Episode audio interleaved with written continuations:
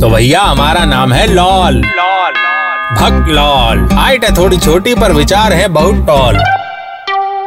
क्या आप भी हर बात की तह तक जाना चाहते हैं? क्या आप भी उनमें से हैं जिन्हें हर चीज़ की डिटेल का पता रहना चाहिए? चाहे वो चीज़ ट्वेल्थ या थर्टींथ मैन की तरह इम्पोर्टेंट क्यों ना हो। क्या आप भी अनीस बजमी की वेलकम जैसी पिक्चरों के फ़ैन हैं? या आपको भी लगता है कि हर पल आप पर, आपकी हर चाल पर, हर मूवमेंट पर नज़र रखी जा रही है? तो बात सिंपल है कि आपके अंदर भी है कुछ तो गड़बड़ है दया वाला कीड़ा। यानी हर चीज़ की खोजबीन करना डिटेक्टिव गिरी झाड़ना। पर क्या आपको ये पता है की डिटेक्टिव बनने के लिए क्या चीज़ सबसे ज़रूरी है, मैं बताता हूँ। वो सबसे ज़रूरी चीज़ है होली खेलना। जी हाँ अगर आप होली खेलेंगे या खेलते आए हैं तो आप बन सकते हैं एक बढ़िया डिटेक्टिव। तो आपका करमचंद जासूस बनने का सपना हो सकता है पूरा।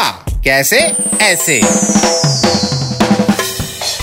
भाई देखिए, एक अच्छे डिटेक्टिव बनने के लिए सबसे ज़रूरी होता है कि लोगों के असली रंग को पहचाना जाए। किस रंग के पीछे कौन सा घिनौना या सिर्फ़ बाबू शोना वाला नोना चेहरा है, उसे पहचानना। और होली ही एक ऐसा त्योहार है जो हमारी रंगों को पहचानने वाली दिमाग की नसें मज़बूत करती है। यहाँ आपको रंगों की सही पहचान हुई नहीं की बंदा आपकी गिरफ्त में एक सक्सेसफुल डिटेक्टिव बनने के लिए ज़रूरी होता है कि पता चलता रहे कि कौन किस कोने में क्या हरकत कर रहा है। हर समय चौकन्ना रहना पड़ता है। जैसे कि होली के एक प्रो प्लेयर को ये पता होता है कि किस मोहल्ले की, किस गली की, किस बिल्डिंग की, कौन सी बैल्कनी से गुब्बारे की स्कर्ट मिसाइल या पेट्रियट मिसाइल आकर आपको अनचाही जगह पर किसी दे सकती है। होली हमें सेल्फ डिफेंस सिखाती है। आँख बंद कर कर भी सही दिशा में दौड़ कर सेफ़ जोन तक पहुँचना सिखाती है। पीछे से होने वाले हमले का आभास कराती है और ये सारी चीज़ें एक डिटेक्टिव बनने के लिए उतनी ही ज़रूरी होती हैं, जितना कि साउथ की फ़िल्मों में ऊ अंटवामा जैसा गाना या फिर पुष्पा जैसा attitude full of action and drama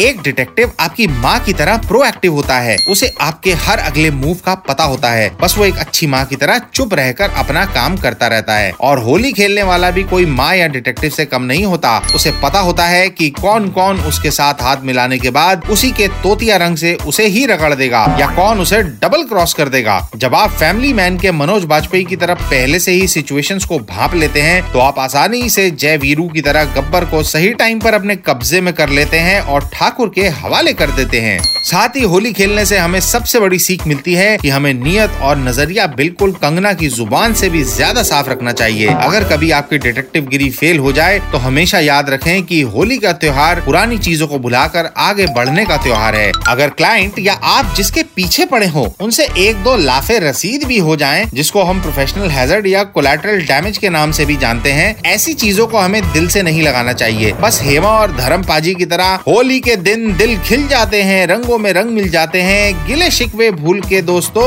दुश्मन भी गले मिल जाते हैं वाला गाना गाकर आगे बढ़ जाना चाहिए। So moral of the story is कि अगर आप होली खेलते आए हैं या आपको होली खेलना बहुत पसंद है तो आप बन सकते हैं एक अच्छे डिटेक्टिव हाँ वैसे दुश्मन से याद आया कि बहुत दिनों से ब्रदर इन लॉ का फ़ोन नहीं आया। कह रहा था कि यूक्रेन से पोलैंड जाकर कॉल करेगा और पूछेगा कि ड्यूटी फ्री से कुछ लेना तो नहीं है। चलो कोई नहीं देर सवेर आ ही जाएगा कॉल वैसे भी वहाँ दिवाली चल रही है।